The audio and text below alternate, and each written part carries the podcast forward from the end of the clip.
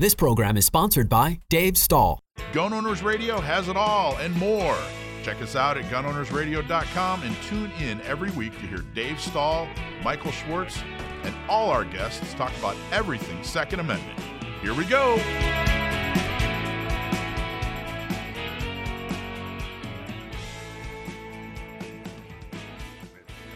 All right. All right, hey folks, welcome to Gun Owners Radio, FM 961, AM 1170. The answer. All right, hey.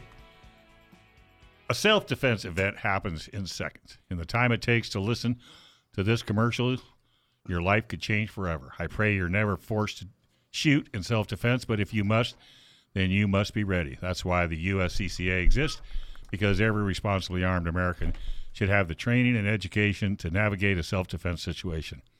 And should you ever need it, the 24 7 critical response team is right there for you. To discover more about the USCCA, you need to visit uscca.com slash GOR. Act now because the life you save could be your own. uscca.com slash GOR. Happy Easter, everybody. Welcome, ladies. Happy Easter, Mike. Thank you. We've uh, who do we have? Should we do a Mickey Mouse roundtable and introduce yourself? Sure. Alisha, how are you? Doing well, thank you. Good, good, good. Happy Easter. And Desi, Hi, Mike. How are you? star of local media. I can give you an autograph later if you want one. Dave, did you see her on KUSI? Yeah, I did. She did a great job. Yeah, absolutely. You're done. I'm taking over, Mike. I just didn't want to tell you you, know. but yeah. you're done. Dave put the word in. Yeah. Well, we got all kinds of cool stuff happening today. We're going to talk to uh, Mary Louise, who, um, uh, well, I'll go into detail a little bit more, um, but she's going to be our first guest up. We're going to, of course, talk about the Nathan Fletcher drama, which there is a plenty of, and uh, and then we have Inland Empire Gun Owners has a uh, a joint event with Reform California that's coming up, so we want to talk about that. And of course, Desi, you're here to talk. What are you here to talk about? We are here today to talk about the tough conversation to have with your children that parents don't want to have but need to have. Okay, which is which is a tough. This sounds like it's going to be a tough segment. It so- is, but it's going to be worthy. Good, good, good. Okay, so let's go around the horn. First up, San Diego County Gun Owners Executive Director Gail Raymer. Happy Easter, y'all. How are you? I'm doing fabulous. I'm literally standing in one spot in my son's driveway because it's a place I can get reception. okay. So, what's going on in San So- Diego? So in San Diego, coming up this weekend, or this coming weekend, Saturday the 15th, we've got three tabletops. Combat Veterans Motorcycle Association tabletop in Escondido, North County Shooting Center tabletop in San Marcos, and the Turner's El Cajon tabletop. And then next week, don't forget, it's our monthly meetings. Tuesday the 18th will be North County. Wednesday will be Mid Central. And that's going to be at Poway Weapons and Gear this month. And then on Thursday is La Bella. Nice. And, uh, you know, the tabletops, if you're listening and you're in San Diego, uh, go to our website and please um, uh, let uh, volunteer. Volunteer to, to help with these tabletops. We, we set them up. We have somebody there to train you. If you've never done one before, you're never alone. They're amazingly effective. And we need a lot of help. You know, a lot of people uh, really want to, you know, they say, hey, what can I do? I care about the Second Amendment. Well, these tabletops are a perfect example. Many hands make for small work. So, All right. Thank you so much, Gail. And I'm looking forward to the Happy meetings. Easter, y'all. Hi, Gail. Okay. Next Hi, up, David. Orange County, Heather Hawk, Executive Director. How are you? I'm good. Happy Easter, everyone. Happy Easter. So, what's going on in Orange County? Uh, well, this weekend we had on Friday night we went to a barbecue at Low Signature Resource Center or LSRC. Um, they had a kind of a demo and a tour of their facility, and so we hung out and chatted with a few folks. Uh, it was really fun. Uh, and then we went to a, we had a shooting social on Saturday. Uh, it was a little different. We didn't have a lot of any new shooters, so we had more of like a range day for our members. So they all came out and um, and brought some firearms and shot, and everybody kind of talked. It was a good social gathering there. Nice. Um, and then this this coming Saturday, we have a tabletop at Crime Sur- it's Crime Survivors Superhero 5K Walk Run. Um, they have a an event um, in Irvine, and we'll have a, a, a booth there Um, we also have a team if people are interested in signing up and doing the walk run under Orange County Gun Owners Pack slash Not Me OC. Uh, so you can join our team as well, and we can all go on the on the run together. And don't forget, go to gunprom.com because your your Second Amendment celebration dinner is coming up on May. May 20th, yes. May so 20th. gunprom.com. Yep, we have tickets available. We have whole tables. We do have individual tickets as well. Uh, it's going to be at Orange Hill Restaurant in Orange. So it's going to be a, a lot of fun. So get your tickets now, get them early so you've got yourself a, a spot reserved. Um, and then also quick update on the Irvine City Council. I wanted to make sure everybody knew that they did not include it in their agenda for April 11th. It has been tentatively moved to April 25th. Uh, we talked about that last week on Gun Owners Radio. So it's about the safe storage gun storage ordinance. Um, I will keep everyone posted as I check the week before to make sure it is on that agenda on the 25th, and I'll provide any changes. Um, if it- Awesome. If it, is or if it not. Okay. Awesome. Thanks so much, Heather Hawk, Orange County Gun Owners Executive Director. And lastly, but not leastly, is uh, Inland Empire Gun Owners uh, Executive Director Carla Talley is on the line. How are you, Carla? I'm doing good. How's everyone else? Fantastic. What's going on in uh, beautiful Inland Empire? Uh, it is a gorgeous day out here today. Um, no rain, lots of sunshine, warm weather.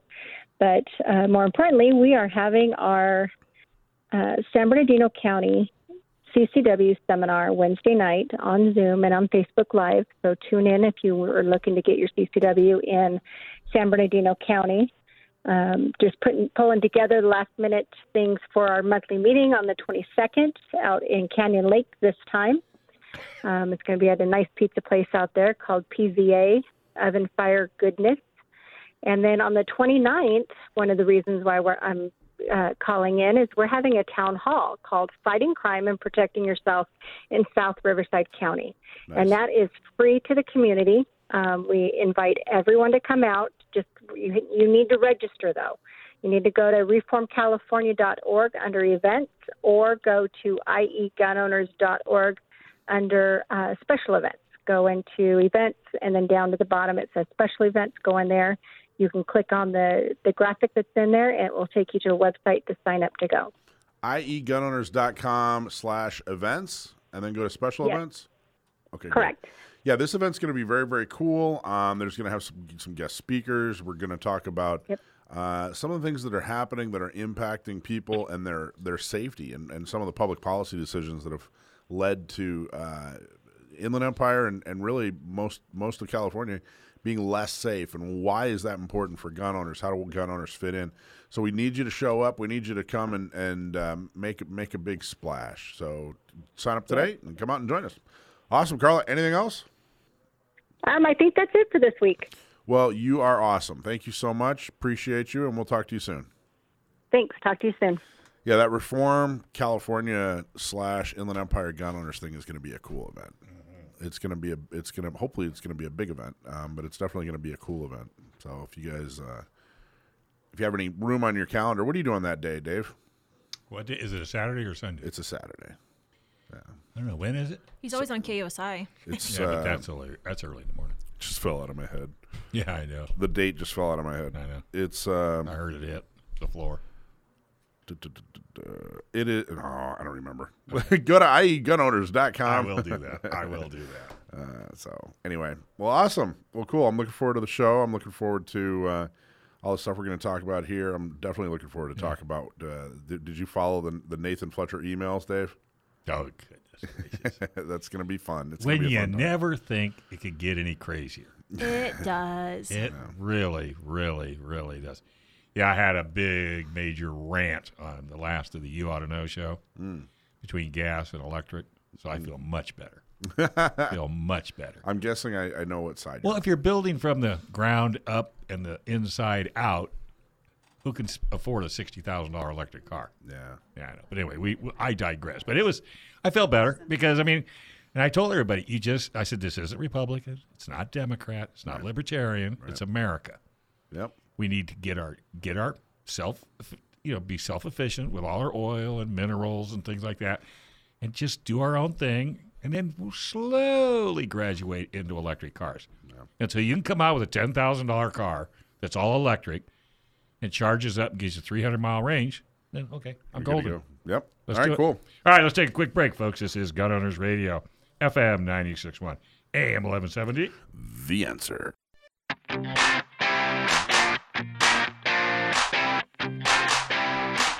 All right, folks, welcome back to Gun Owners Radio, FM 96.1, AM 1170. The answer.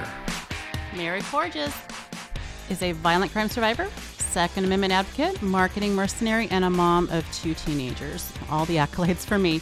She is on an unwavering journey to protect and preserve our constitutional rights, and Mary is our next guest up right after this. But first, if you own a gun in California, you should have an attorney that specializes in California gun laws on your speed dial. Because if you ever have legal matters that involve firearms, you need California's firearm lawyer, John Dillon, especially if you have questions about red flag laws, gun registration, gun transportation, or maybe you just need to know that your guns are California compliant. Our trusted firearms attorney is John Dillon. John Dillon specializes in California gun laws. Put his number on your phone right now 760 642 7150. That's John Dillon, California firearms lawyer 760 642 7150. Can you imagine police officer pulls you over? Excuse me, can see your driver's license and insurance. Hold on a minute. 760. Could you could you talk to my lawyer? I wonder if he talked to him. That's He question. might. Probably not. Probably not. Who's our uh, guest? We have Mary. Mary, are you there? I am. I'm here. Hi, Mary. Welcome to the show. Hi, thank you for having me.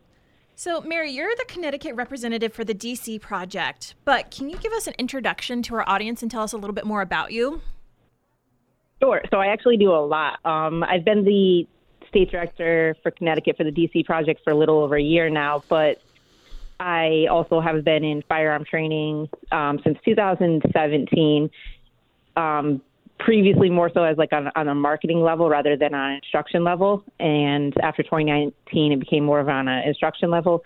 And Additionally, I am a 911 emergency dispatcher, so I dispatch police, fire, and medical emergencies here in Connecticut.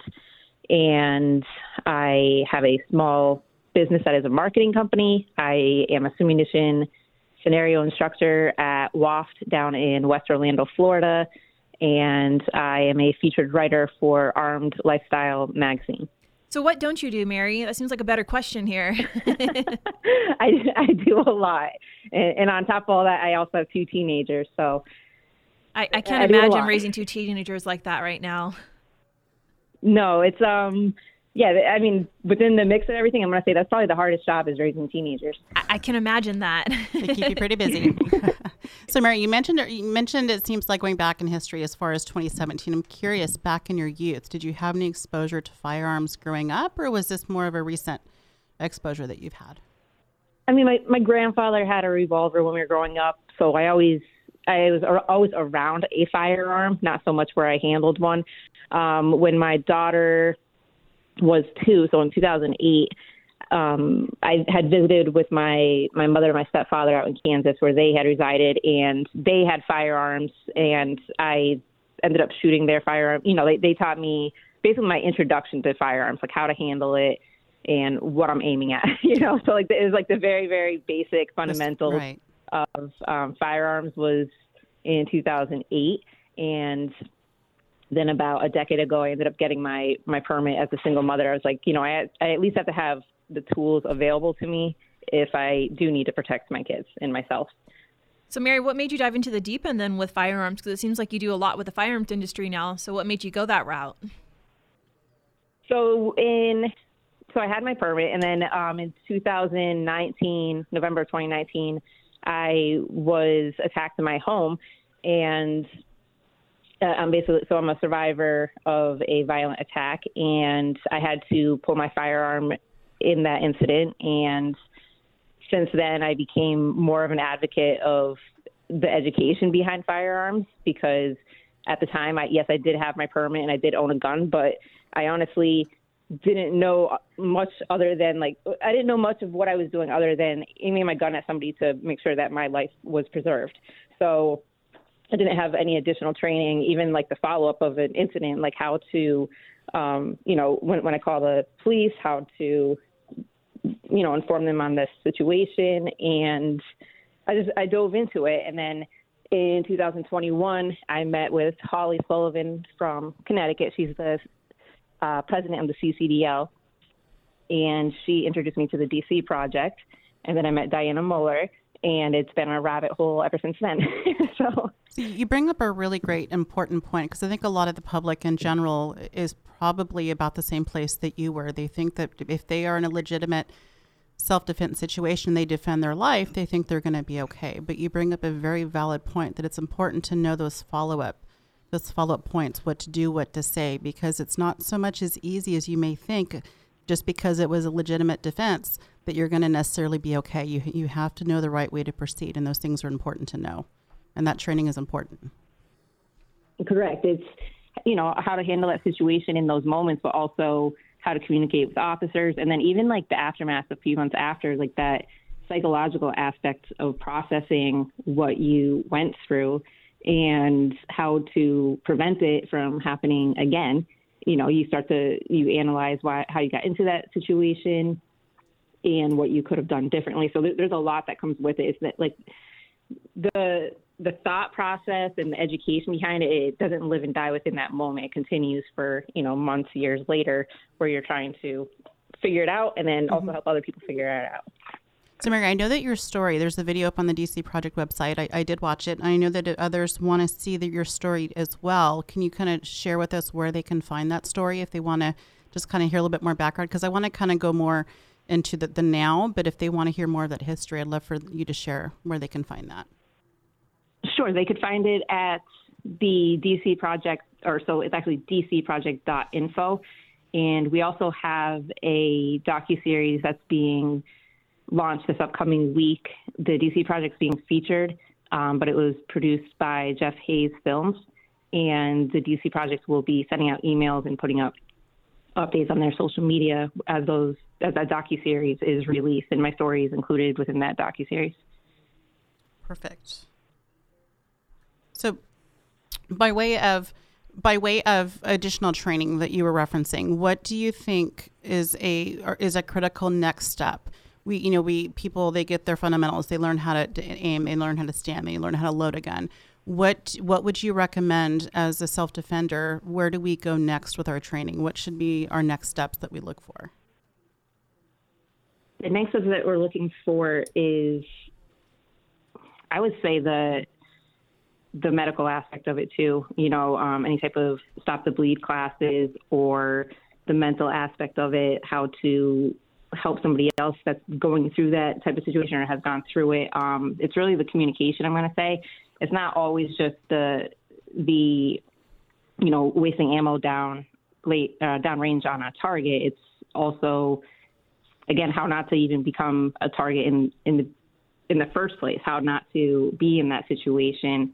Um, so I, I, that's what I would say is the continued education. You know, it's not only just wasting ammo, um, but I would say like in my situation, the the use of low light and barricade training that would have been a lot more valuable in my incident because it was in my house, was at nighttime. So again, rather than showing up at the range, buying a box of ammo, and going through it, um, I would say seek training from people that have that, you know, that that they've either experienced it. Um, I wouldn't say only military and law enforcement, but seeking that additional training.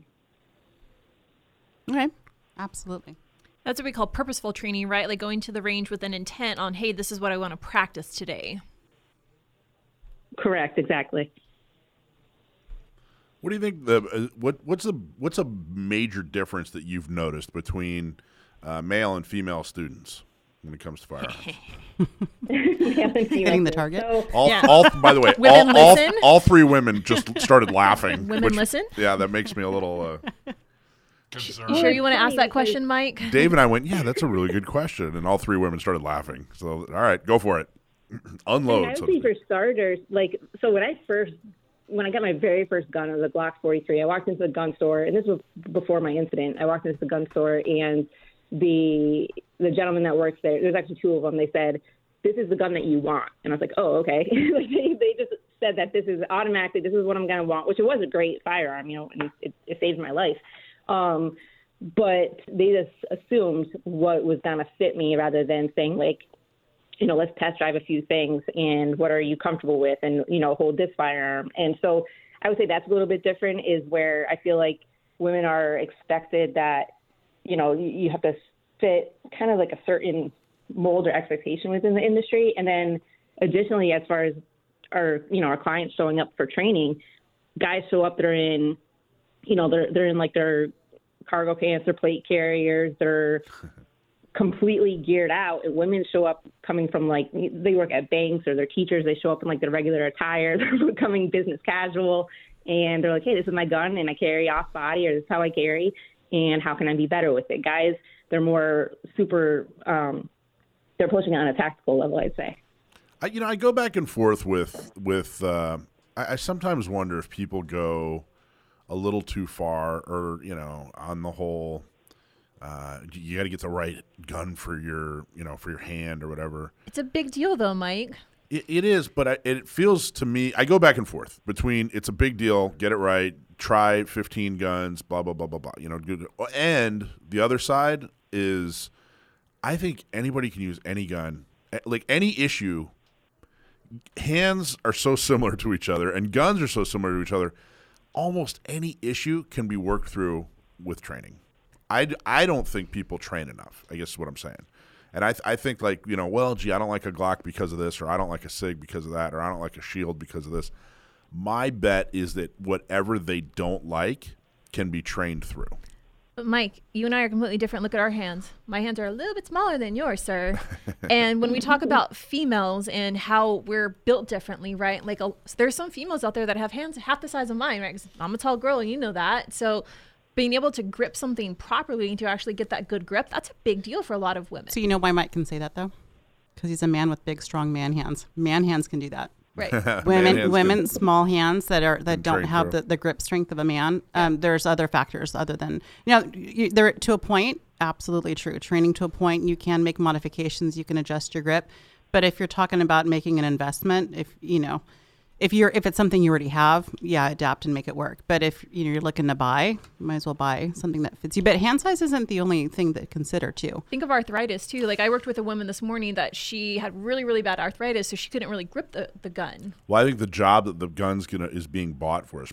I think it's it's a bigger deal than than than hand size mm-hmm. even. But Absolutely. Okay, so we we're gonna we got one more segment with you, Mary. I, I want to talk to you about a few things and get real specific on some things. So can't tell you how much I appreciate you calling in and being with us today. So if you can hang with us while we go to a commercial and uh, come right back. You got it right here on Gun Owners Radio, FM 96.1, AM 1170. The answer. All right, folks, welcome back. This is Gun Owners Radio, FM 96.1, AM 1170. The answer. Orange County Gun Owners is dedicated to preserving and restoring Orange County's self defense rights. And if you live in Orange County and want to help defend and restore the Second Amendment, you need to join ocgunowners.com slash join. Orange County Gun Owners is the do something organization to restore and defend the Second Amendment. Volunteer at a shooting social, at a gun shop and tabletop, and help more pro gun local officials get elected. Save the date. Orange County Gun Prom is May 20th. Become a member today at ocgunowners.com slash join. Mary, thanks so much for for being with us. You know, um, this month is Sexual Assault Awareness Month, and Desi, with our women's program, has a ton of events lined up uh, that we're going to talk to her about a little bit a little bit later. And you were you were talking, Mary. You said that uh, one of the things that got you more involved was was an, an incident, something that had an attack that you you were attacked. I believe in your home, right? It was in my home. It was on a, like like I said, November 2019 is Friday night, nine o'clock at night, and I was home alone. So it was the place I was supposed to feel the safest. That's where I got attacked. And that's I wanted to so on a macro level, kind of you know from thirty thousand feet, it got you more involved. It got you more dedicated to teaching others. You know, a little deeper into the subject of firearms and that sort of thing, which I think is is awesome. I can't tell you how much uh, we appreciate all the hard work that you do. But I'm curious what what kind of impact and what kind of changes have been uh, have you experienced and seen in yourself um, on more of a day to day basis, being attacked in the the place where you're supposed to feel most safe.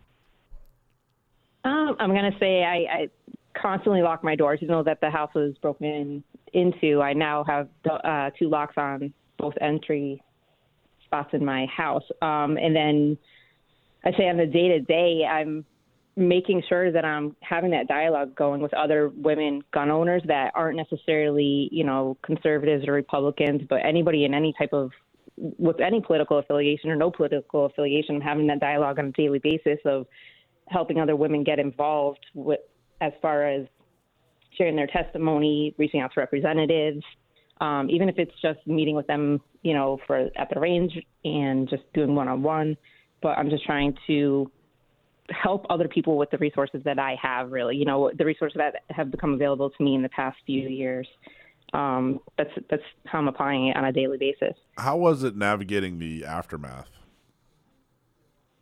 As, at what aspect, like mentally or all the above? Really, honestly, um, I think I'm most curious about mentally. What was it like trying to navigate that? But also, if you could just kind of touch on the you know the legalities and, and the logistics of everything after. But but primarily, I'm, I'm really curious how things, how you were able to you know get past it, or was it was it not that hard? Was it what, what kind of work did you have to do to get past that mentally? Because that's huge.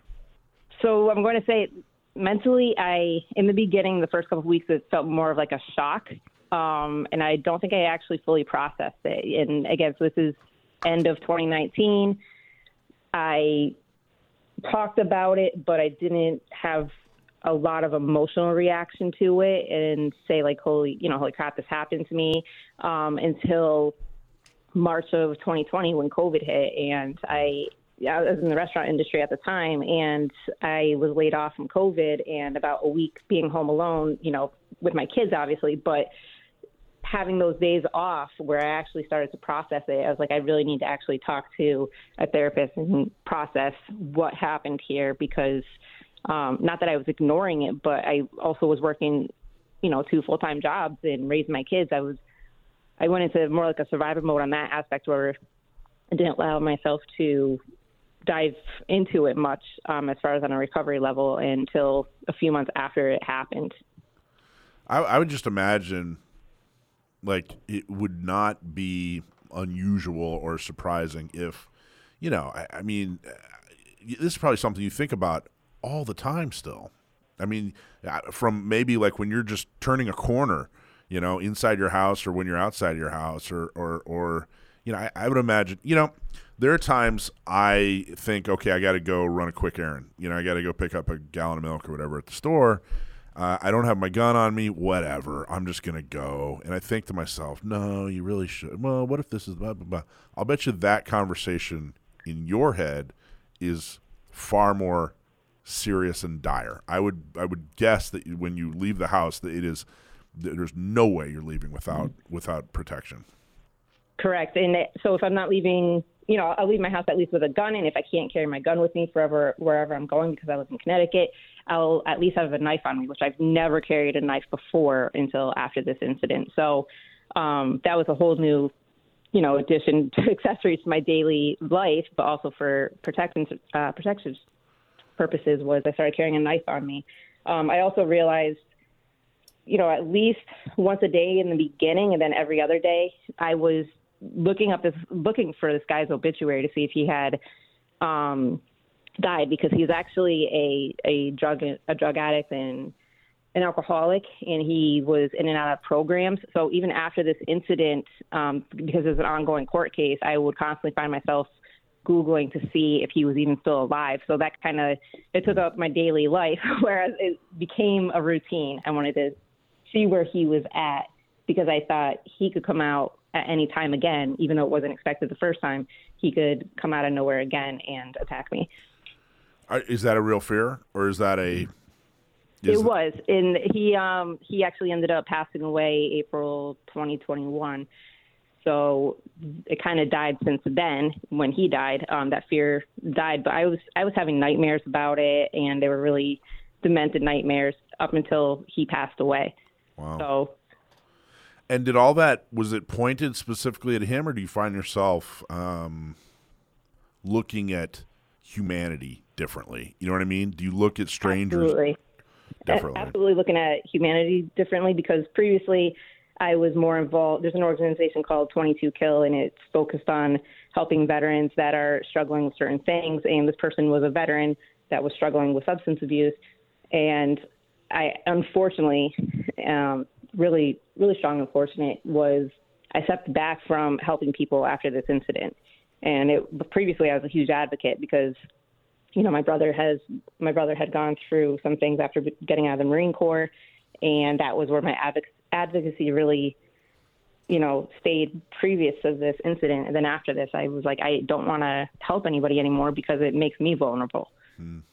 And Mary, based off of what you experienced, what can our listeners or should our listeners take away from your story?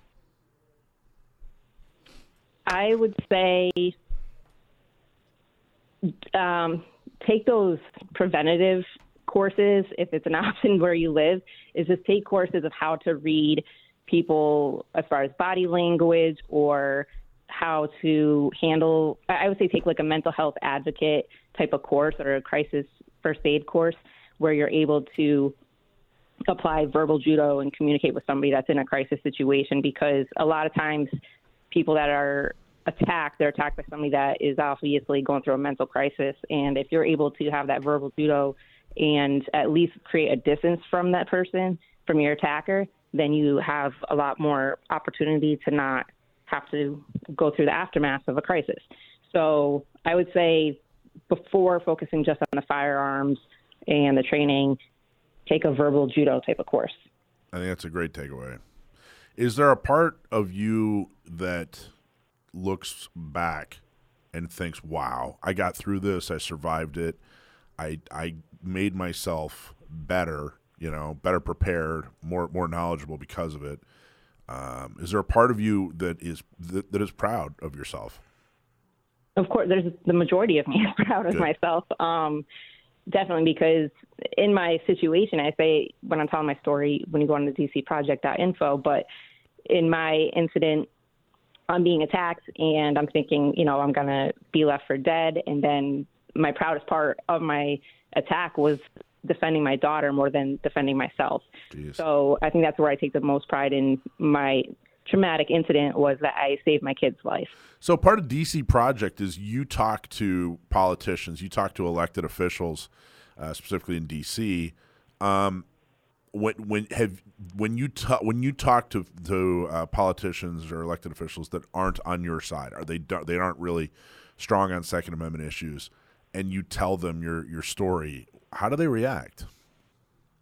It's hit or miss. Um, just a few months ago, I'm gonna say about two months ago, I actually testified at the Capitol here in Connecticut, so up at Hartford, and it wasn't a politician, but it was somebody that was he's the founder of an organization called Connecticut Against Gun Violence, so CPAGV, and similar to like the Moms Demand Action with the red shirts, except right. he has the orange shirts. So he tried to use me as an example for himself, saying that you know if I had my gun locked up right next to my bed, then I would have not have been in such a traumatic um, incident. What? But Wait, yeah. wait, wait, wait, wait. How, explain yeah, that he, to me. What's his yeah. What's his rationale? so the, his thing was that because obviously he's pushing for safe storage laws. So he said, you know, if she had her gun locked up next to her bed, she still would have been safe because it would have been right next to her, be- her bed. But I said you don't get to choose where you get to attack, where you're going to get attacked. So if I had gotten attacked in my kitchen, you know, I still need to be quickly, my gun still needs to be quickly accessible. So um, there's been arguments with that. There's been you know, this past September, I went down and I shared my story with Blumenthal's office down in D.C. Blumenthal's office actually entertained our conversation. Um, they invited us to that table for that discussion and to talk about the Second Amendment. So it was a lot more welcoming, which I was surprised with. But Chris Murphy's office, you walk into his office and they have zero interest at all. It doesn't matter if you're, you know, that one of those two million lives that saved your, you know, that saved your life with a firearm that year. Um, doesn't matter what statistic you fall under. If you don't fall under their statistic, that fits their narrative really. So they had no interest in even having that conversation with me. Wow. Were they rude about it or polite about it or I'm just curious. They were pretty rude about it. They, they Jerks. Uh, Murphy's office, yeah, Murphy's office completely shut me down. Wow. They wouldn't even make eye contact. They were like, you know, we basically we entertain the conversation with you because you know that's kind of our job here, but at the same time we don't have any interest in talking about it. So they're very much um, strong on gun storage laws. I don't know this, but I'll bet you Murphy was real vocal with the whole, you know, uh, Me Too and believe women, and when all that happened, I'll bet you, I'll bet you, everybody in his office was very supportive. And here, here you have an empowered woman who was a victim, and you know did something about it and was able to defend herself. And they, they, they won't even listen to you. And in fact, rude. I don't know. I don't know where if if if if they were vocal on it or not, but I'm willing to bet they probably were. What a bunch of no, you're you're absolutely right. And the thing is, when you walk into Chris Murphy's office, the the very unfortunate thing before that conversation even starts is that his walls are painted green for Sandy Hook. He has the memorials up for Sandy Hook and everything. So he already has his mindset, and his staffers already have their mindset of um, as far as the Second Amendment. So it's it's really hard to have that conversation with them because they already have their mindset up or made up. Well, Mary, thank you so much for talking to us. Is there is there a website you, you want to promote, or, or where where where should people learn more? Sure. So on a political level, if you want to get involved with just sharing your story, you know, providing testimony, uh, that would be dcproject.info. And then if you're looking at doing any type of scenario training with myself and my coworkers, um, that would be woft.com, which is W O and Frank T dot com. Wow. Great story. Thank you very much. Absolutely. All right, we're going to take a quick break. This is Gun Owners Radio, FM 96.1 AM 1170. The answer.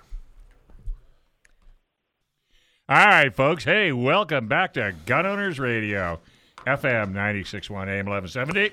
The answer. Hey, you want to go flying? Yeah. Did you know we have a world class flight training school right here in San Diego?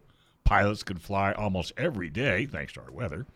And it is the best place to fly in the world. Learn to fly with San Diego Flight Training International. Check out this deal just for gun owner radio listeners. One hour of ground school, one hour of flight, actual fly with the instructor. Normally that's four hundred dollars, but for listeners, fifty bucks off, three three hundred and fifty dollars. Getting started is real easy. Give them a call at 858-569-1822 or go to Learn to Fly with SDFTI or I would just call them at 858 569 1822. So a couple weeks ago, uh, Nathan Fletcher said that he was dropping out of the his race for state senator because he wanted to deal with some uh, personal issues, and I immediately sniffed.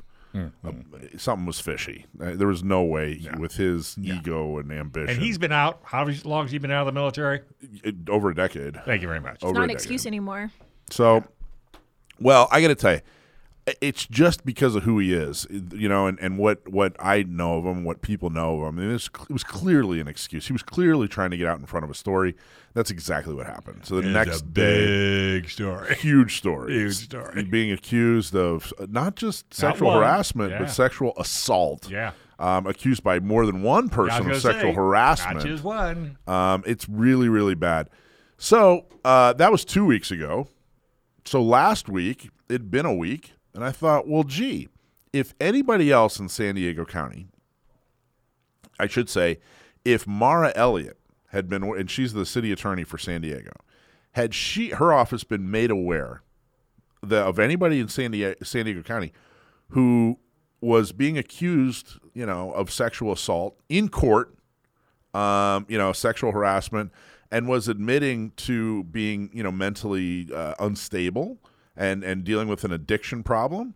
Anybody else, gun violence restraining order, without a shadow of a doubt. And we and I I I know because I used to know him. I know he had a gun, and I heard through the grapevine he had a CCW. So I know he was a gun owner. Right. So I'm going. All right. But he well, doesn't want to lose that. Well, so I'm trying. You know. All right. Well, let, let's see what happens. So last week I sent a letter to the sheriff uh, Kelly Martinez, to the district attorney Summer Stephan, to Mara Elliott, and to the uh, police police chief, San Diego police chief uh, Dave Nisleit, saying, "Hey, look, you know, pointing out what I just pointed out. He's admitting to this. He's being accused of that. Um, so I'm assuming he's lost the CCW by now, and I'm assuming there's a gun violence restraining order happening. So." let's check on that progress. Now, Sheriff Martinez is wonderful on Second Amendment issues. Summer Stephan is great on Second Amendment issues. I actually met with her last week, coincidentally, about something else. Um, so, you know, their response was was fine, and you know the uh, the the sheriff indicated that it, it's being they're, they're, they they really legally can't tell us. They can't say, oh, this personal you know issue. Yeah. You know, they, they can't Yeah. tell us. But I'm he's going to lose his CCW. He has to. he's going to lose his CCW. you know what? I know this guy who won't leave it alone. well, I just know this guy. I have to introduce you to him. He's a hell of a nice guy. well, but but Is Mar- it Michael right? Schwartz? yeah. Do you know that guy? Well, I already know that it's it's happening. But Mara Elliott, she responded and said, "Look, um, he, she she 100% focused on the uh, PTSD claim, you know that he that he's making, and and and the addiction, and basically said, "Hey, look, I don't. We're not going to issue a, a government restraining order on him." And went on to talk about how um, it, we really shouldn't stigmatize people that are dealing with addiction and post traumatic stress. What? That's the basis So of this. I Yeah. I was appalled. The the amount of empathy she had for Nathan and the complete lack of mention of his alleged victims is appalling. Absolutely appalling. Now, I have seen, of course, I drafted a response. You can see the response on uh, San Diego County Gun Owners.com, or you can go to our, our Facebook page or our Instagram and you can see the response. But I pointed out that she has been extremely aggressive at, you know, uh, issuing gun violence restraining orders. According to her, she's constantly bragging about, you know, some new milestone, you know, 500, 600, 700, 1,000, you know? So she, eh, you know she's extremely aggressive when it comes to issuing and there have been far milder cases. There, mm-hmm. there's a, a, a far lower bar you know for people who aren't named nathan fletcher. You know i've seen people i've heard of people who, who you know come to the organization looking for help who uh, were in a divorce and uh, you know things got heated and you know accusations were made. Next thing you know Boom. the wife who caught the husband cheating she's got a gun violence restraining order against her. And then when the husband came forward and said hey you know what? I need to retract my statement i was just emotional and i shouldn't have said that. And they said well if you retract it we're going to prosecute you for filing a false police report and went forward with the gun violence restraining order which the judge threw out and said this is asinine ridiculous Yeah. and stupid i've seen and heard of you know firsthand from people who had a gun violence this guy had a gun violence restraining order issued against him uh, for posting an offensive dark humor meme on facebook and he was kind of, I guess, well, what what we could gather, he was kind of the weird guy in the office anyway, nobody really liked him. Lost his job, lost his guns, uh, you know, thousands of dollars in legal fees.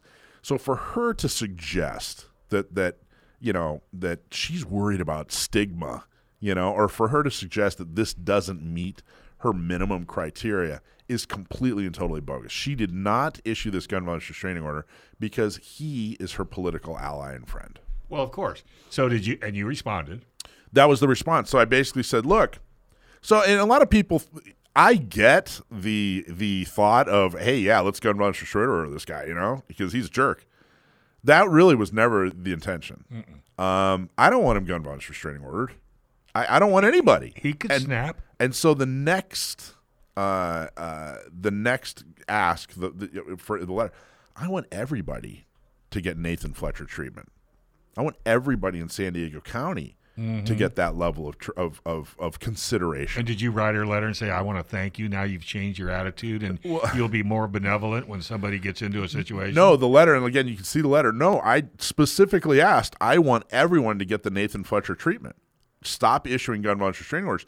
She, you're odd by not issuing. She's admitting that, hey, I don't want to ruin this guy's life. He's my friend. You know, I don't want to ruin his political life. I don't want to ruin his, his his personal life. He's my friend. Yeah, these things ruin lives. Yeah, funny thing. that's exactly what Imagine happens. that. And Now you the- ruined how many? A thousand? Over. A lot. Now the other the other thing, there's two other two other points, but one you'll like this uh, if you haven't read the letter yet. Uh, I asked specifically. Well, okay, if if there is some sort of list of offenses that you know someone can commit and then face no consequences from her office as long as they claim PTSD or alcoholism, we'd like her to publish that list. We need to know. You know, like what offense can I do? You know, what crime can I commit and then say, "Oh, PTSD and uh, alcoholism," and then uh, no, consequence free? Because that's ex- it that's not even an interpretation of what she was saying. It's almost exactly what she was. You know, Have you gotten a response? saying. Well, that it would be a response to my response. I sent the I sent waiting? I sent my initial letter on Wednesday. Thursday, I got responses from everybody. Friday, I spent sent my response to Mara Elliott. Um, so if I get a response to a response, we'll see. But I'm on KUSI tomorrow to talk Oh! more about it. Are you going to do it? Oh yeah, and uh, but I really want to emphasize we don't like gun violence restraining orders. I we knew from the beginning You were there was terrible. well, there was no uh, question in my head. Number one, I knew she wasn't going to issue a gun violence restraining order. Number two, I knew she wasn't going to do anything because I asked. We don't have any influence over Mara Elliott. She's as anti-gun as the day is long. Right. So I knew, like, just hey, put this out there. She's going to admit no, she's not going to issue, and then boom. Now it shows. Look, look at the subjectivity of this thing. Right. These things are dangerous and horrible. Right. So uh, we want everybody. So now the narrative going forward, the message from all gun owners in San Diego should be: we want Nathan Fletcher treatment. Okay, so you're moving tonight. Where are you going? what do you mean? Well, you can't stay in your house. Mike Yeah. doesn't have a house right now. Remember, I know, and I he think couch that's why he I'm does like a, this. I'm like a turtle. I th- very He does cute that on turtle. purpose. So no, I'm wh- not. Believe me, Dave. What about I, I'm not worried Martinez? about anything. What about Martinez? she was wonderful. She she. But I mean, can she Help. can she do anything, or does it have to be? well, Mara? her so her part of it was she said, "Hey, licensing is investigating to see whether or not he oh. gets to keep his CCW." Fantastic, you know. And at summer least they're going to look into it. Summer Stephan was great. Dave Nisleit, the San Diego PD uh, chief of police, was wonderful. I can't say enough. He called me up. What a gentleman! What a fantastic Wow. guy! What a um, what a positive influence in San Diego. I cannot say enough good. He's the only not elected guy, right? His boss is, you know, Todd Gloria and all the elected. Oh, yeah, yeah. So there's not a whole lot, but he, what a great guy. San Diego, you were blessed to have a good police chief. I'll be done. All right, we're going to take a quick break. This is Gun Owners Radio, FM 96.1, AM 1170. The answer.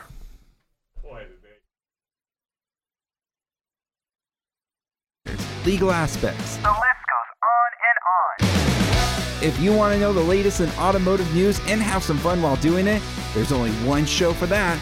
You ought to know with Dave Stahl. Sundays at 2 p.m. on FM 96.1 and AM 1170 The Answer. If you came across someone struggling with hunger, how would you recognize them? By their clothes, Their age? the way they speak. Hunger can be hard to recognize. Learn why at IamHungerInAmerica.org. Brought to you by Feeding America, 200 Food Bank Strong, and the Ad Council. Streaming now at theanswersandiego.com and odyssey.com. This program is sponsored by Dave Stahl.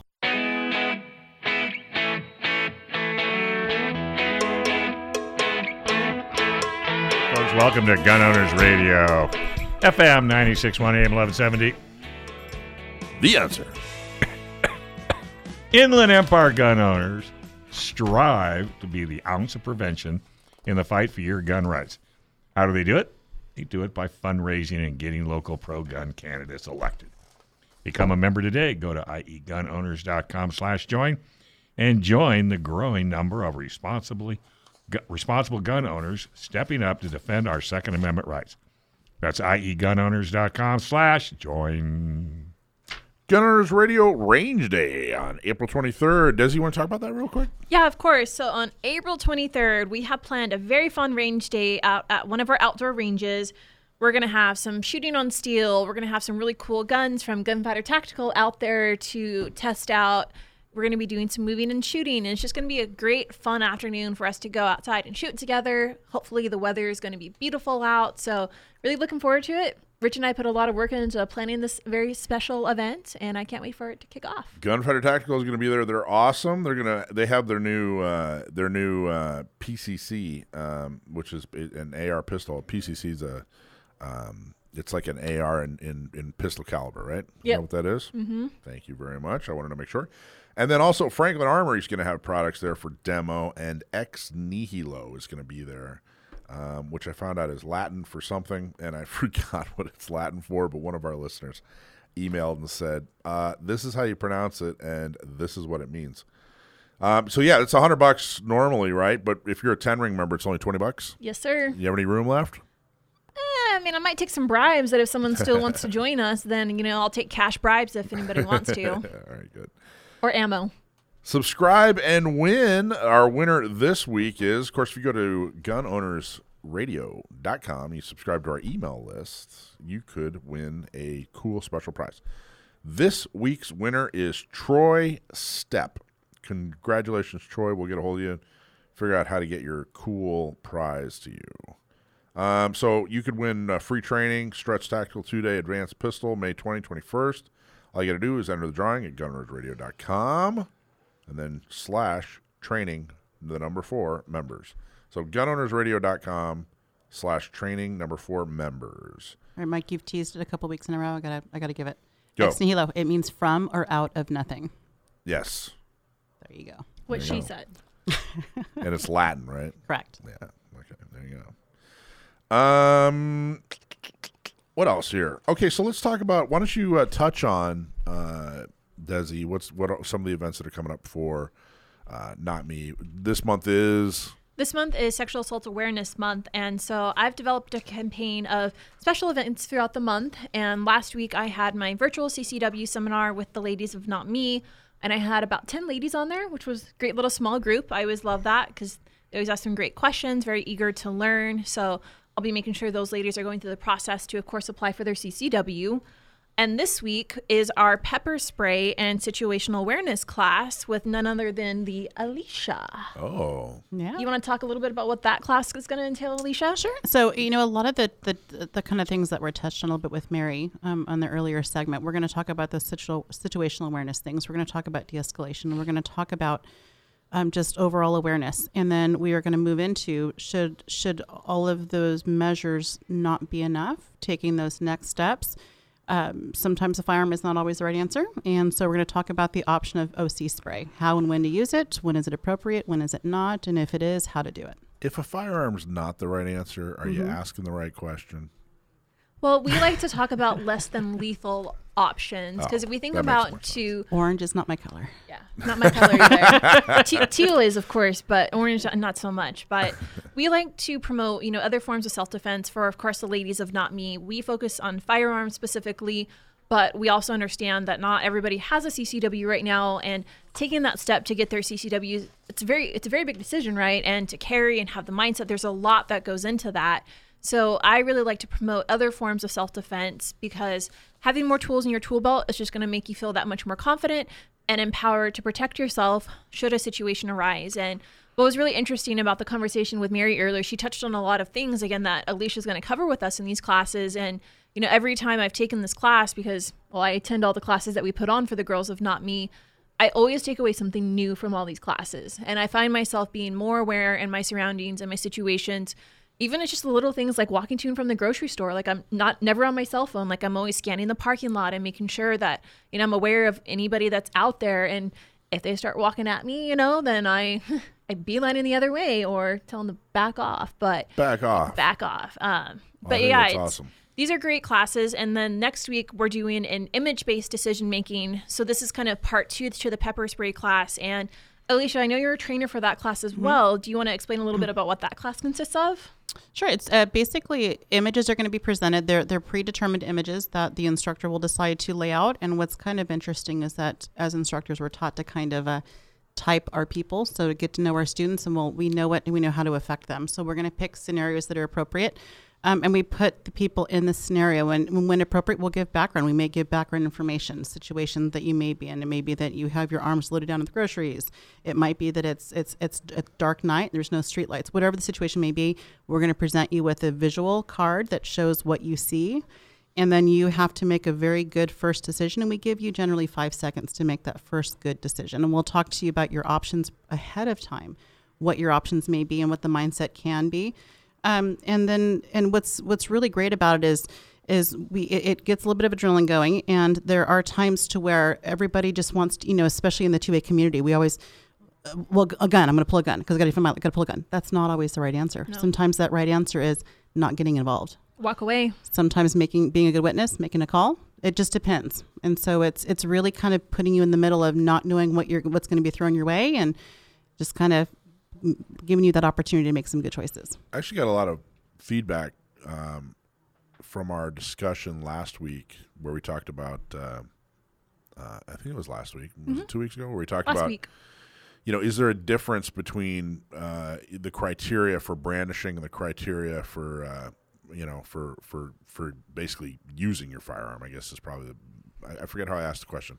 I asked it a really great way last week, but we talked about That was it- last week, though, Mike. yeah, it led to a uh, very interesting discussion on uh, you know w- w- what it means. You know, how, how do you what, what's the criteria for for uh, you know pulling from concealment, which I thought was was really great. I thought it was a really good discussion. We got a lot of positive feedback on it. So. Well, and as you guys know, in California, if you have to brandish your firearm, or even if you have to use your firearm, your consequences are detrimental here. Like, regardless, you're going to court for civil and for criminal, right? And so we try to help teach other options so you don't like firearms is the last resort for us, right? And we want to make sure that we're not putting these individuals and especially ourselves into these situations where we have to use our firearms to defend ourselves because to Alisha's point, firearms isn't always the answer. Like there might be a way to just de-escalate it verbally, kind of like what Mary talked about, like learning these different verbal cues and how you can de-escalate situations. You know, pepper spray is a less than lethal way to eliminate situations and the consequences aren't nearly as bad as your firearm.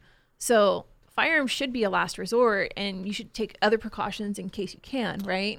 And if you if you attended our monthly meetings, i think it was last month when we had The uh, attorney. yeah, the attorney That was and two talk months about ago. it was two months ago, Mhm. where he talked about how someone brandished. He was being physically attacked. Uh, he brandished. It stopped the attack. He, so he reholstered. But then this other guy called the cops and made a big deal. Mhm. And uh, he was actually prosecuted. He won. The jury made the right decision, but he was still prosecuted. He went through eight months of court and uh, thousands of dollars in legal fees. And that was just because he brandished. That was, that was even he did. pulling the trigger. Uh, all the only charges were, were related to brandishing, and uh, we I met with uh, the district attorney. Gary was there, and uh, we talked about how uh, we talked about that whole case, and I. I we it was a very good conversation, and Summer is extremely thoughtful. She's a very good uh, district attorney, and I think that we're our point was look, there are eleven thousand people out there and counting With you know? CCWs. That's- yeah, with CCWs. Um, and what this guy did was fair, fairly textbook. So they need to figure it out because it clearly wasn't illegal. So they need to figure it out in the DA's office, and they were very open to that. I mean, I I, I say that it, w- it was a very pleasant and good conversation. Um, but uh, anyway, so I think we're we're, we're going to see some progress on that. Um, and the reason I bring that up is what you- know, you know, if you brandish, you you were saying, hey, you're probably going to you know civil and, and criminal court. You're right, but I'm hoping one day it won't be like that. I if you're defending yourself, you know, it's really the, the DA has a lot of discretion. So anyway, Maybe not in our lifetime, though. well, in my lifetime, which is no, Yeah. might be Well- a little might be a little shorter than I don't know. And then the final event for this month, of course, is a great special cocktail hour with Sheriff Martinez, where she's going to talk about what she's doing in San Diego to combat sexual assault and things to expect if something happens and other resources for our individual. So, really looking forward to that. She's a big supporter, of course, of San Diego County gun owners and Not Me SD. So, looking forward to chatting with her in a couple weeks. Okay, so next segment, let's talk about your do. Let's do your segment. Yep. But then Alisha, let's do your Curtin call in the segment after that. Okay. Does that sound good? Sounds good. Awesome. All right, folks, this is Gun Owners Radio, FM 961, AM 1170. The answer. All right, folks. Hey, welcome back to Gun Owners Radio, FM 961, AM 1170. The answer. Hey, you want to go flying? Yeah. Did you know we have a world class flight training school right here in San Diego? Pilots can fly almost every day thanks to our weather. And it is the best place to fly in the world. Learn to fly with San Diego Flight Training International. Check out this deal just for gun owner radio listeners. One hour of ground school, one hour of flight, actual fly with the instructor. Normally that's four hundred dollars, but for listeners, fifty bucks off, three hundred and fifty dollars. Getting started is real easy. Give them a call at 858-569-1822 or go to Learn to Fly with SDFTI or I would just call them at 858-569-1822. So a couple weeks ago, uh, Nathan Fletcher said that he was dropping out of the his race for state senator because he wanted to deal with some uh, personal issues, and I immediately sniffed Mm-hmm. Uh, something was fishy. Uh, there was no way he- with his ego and ambition. And he's been out. How long has he been out of the military? It- over a decade. Thank you very much. It's Over not an excuse anymore. So, well, I got to tell you, it's just because of who he is, you know, and, and what, what I know of him, what people know of him. I mean, it, was, it was clearly an excuse. He was clearly trying to get out in front of a story. That's exactly what happened. So the It's next a day, big story. huge story, Huge story. being accused of not just sexual one. harassment, Yeah. but sexual assault. Yeah. Um, accused by more than one I was person gonna of sexual say, harassment. Not just one. Um, it's really, really bad. So uh, that was two weeks ago. So last week, it'd been a week, and I thought, well, gee, if anybody else in San Diego County, I should say, if Mara Elliott had been, and she's the city attorney for San Diego, had she her office been made aware the, of anybody in San Diego, San Diego County who was being accused, you know, of sexual assault in court, um, you know, sexual harassment, and was admitting to being, you know, mentally uh, unstable and and dealing with an addiction problem. Anybody else, gun violence restraining order. Without a shadow of a doubt. And we and I I I know because I used to know him. I know he had a gun, and I heard through the grapevine he had a CCW. So I know he was a gun owner. Right. So I'm going. All right. But he well, doesn't want to lose that. well, I- so I'm trying. You know. All right. Well, let, let's see what happens. So last week I sent a letter to the sheriff, uh, Kelly Martinez, to the district attorney Summer Stephan, to Mara Elliott, and to the uh, police police chief, San Diego police chief uh, Dave Nisleit, saying, "Hey, look." You know, pointing out what I just pointed out. He's admitting to this. He's being accused of that. Um, so I'm assuming he's lost the CCW by now, and I'm assuming there's a gun violence restraining order happening. So let's check on that progress. Now, Sheriff Martinez is wonderful on Second Amendment issues. Summer Stephan is great on Second Amendment issues. I actually met with her last week, coincidentally, about something else. Um, so, you know, their response was was fine, and you know the the the sheriff indicated that it, it's being they're, they're they they really legally can't tell us. They can't say, "Oh, this personal you know issue." Yeah. You know, they, they can't Yeah. tell us. But I'm he's going to lose his CCW. He has to. he's going to lose his Because CCW. you know what? I know this guy who won't leave it alone. well, I just know this guy. I have to introduce you to him. He's a hell of a nice guy. well, but but Is his Mar- name Michael Schwartz? Yeah. Do you know that guy? Well, I already know that it's it's happening. But Mara Elliott, she responded and said, "Look, um, he, she she 100% focused on the uh, PTSD claim, you know that he that he's making, and and and the addiction, and basically said, "Hey, look, l- I don't. We're not going to issue a, a government restraining order on him." And went on to talk about how. Um, it, we really shouldn't stigmatize people that are dealing with addiction and post traumatic stress. What? That's the basis So of this. I Yeah. I was appalled. The the amount of empathy she had for Nathan and the complete lack of mention of his alleged victims is appalling. Absolutely appalling. Now, I have seen, of course, I drafted a response. You can see the response on uh, San Diego County Gun Owners.com, or you can go to our, our Facebook page or our Instagram and you can see the response.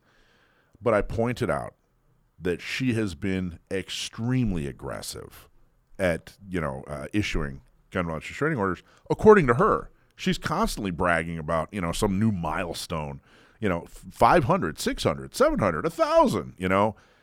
So she, you know she's extremely aggressive when it comes to issuing and there have been far milder cases. There, mm-hmm. there's a, a, a far lower bar you know for people who aren't named nathan fletcher you know i've seen people i've heard of people who, who you know come to the organization looking for help who uh, were in a divorce and uh, you know things got heated and you know accusations were made. Next thing you know Boom. the wife who caught the husband cheating she's got a gun violence restraining order against her. And then when the husband came forward and said hey you know what? I need to retract my statement i was just emotional and i shouldn't have said that.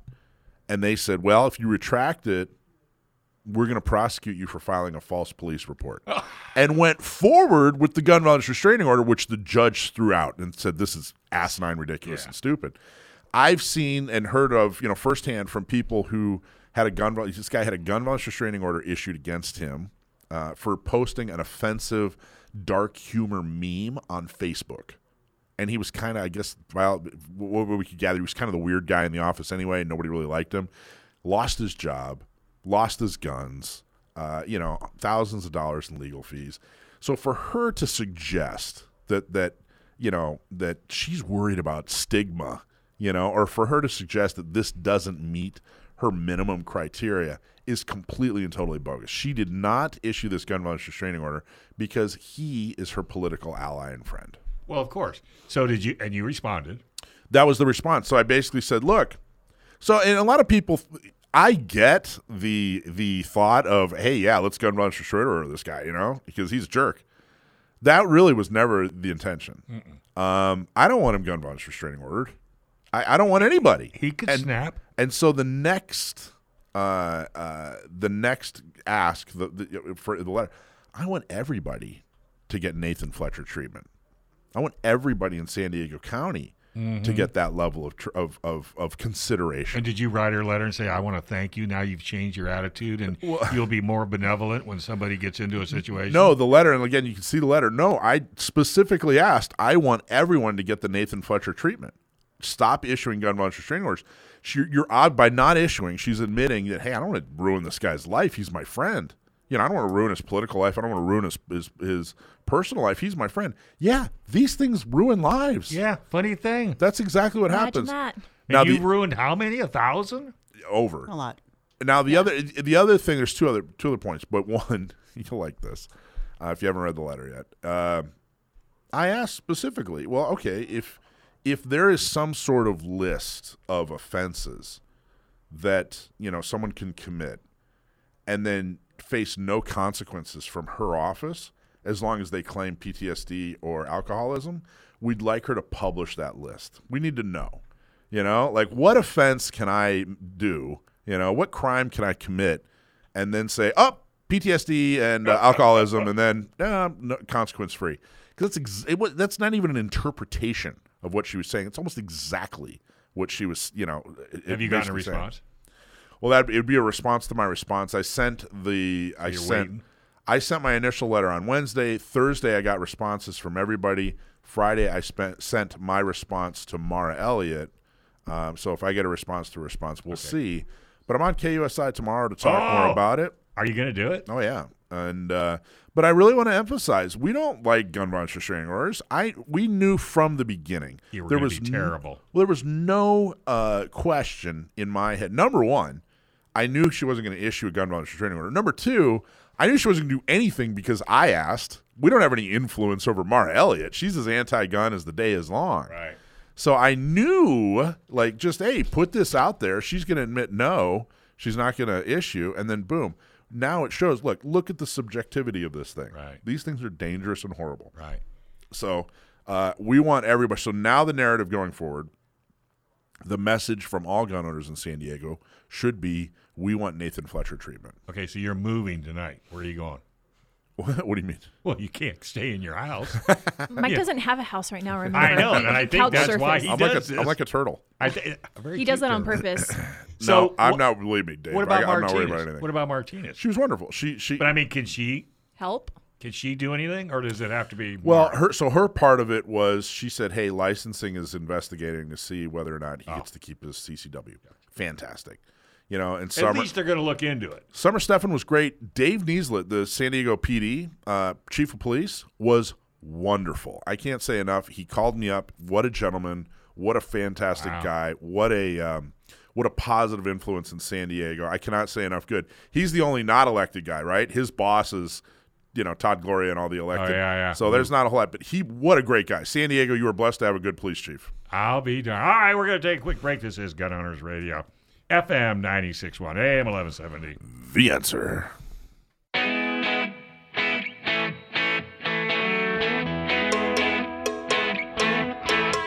Folks, welcome to Gun Owners Radio, FM 96.1, AM 1170. The answer. Inland Empire gun owners strive to be the ounce of prevention in the fight for your gun rights. How do they do it? Do it by fundraising and getting local pro gun candidates elected. Become a member today. Go to iegunowners.com slash join and join the growing number of responsibly responsible gun owners stepping up to defend our Second Amendment rights. That's iegunowners.com slash join.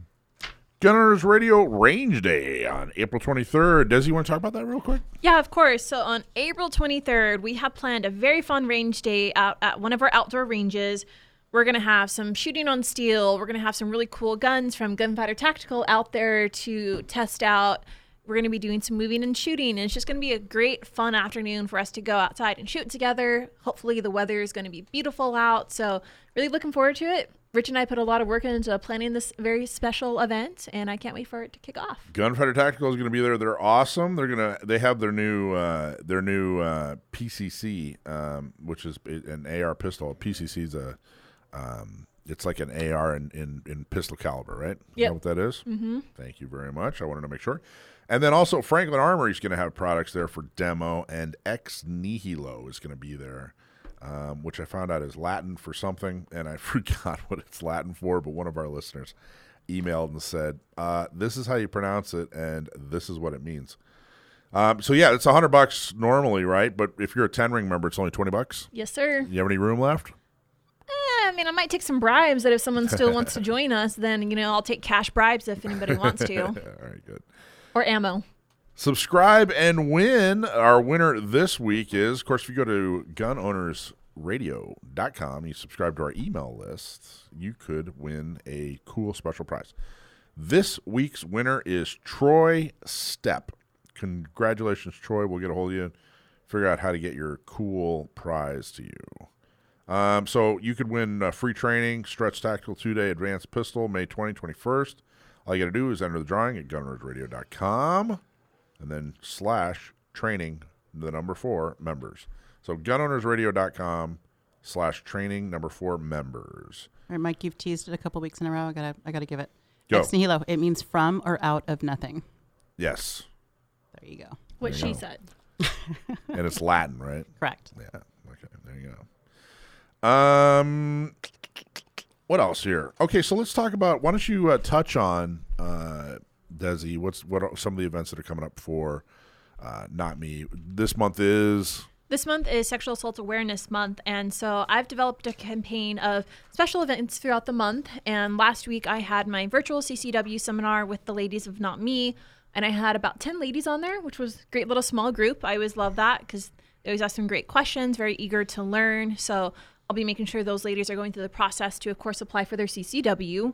And this week is our pepper spray and situational awareness class with none other than the Alisha. oh Yeah. You want to talk a little bit about what that class is going to entail, Alisha? Sure. So you know a lot of the the, the kind of things that were touched on a little bit with Mary um, on the earlier segment. We're going to talk about the situ- situational awareness things. We're going to talk about de-escalation. We're going to talk about um, just overall awareness, and then we are going to move into should should all of those measures not be enough, taking those next steps. Um, sometimes a firearm is not always the right answer, and so we're going to talk about the option of OC spray, how and when to use it, when is it appropriate, when is it not, and if it is, how to do it. if a firearm's not the right answer, are you Mhm. asking the right question?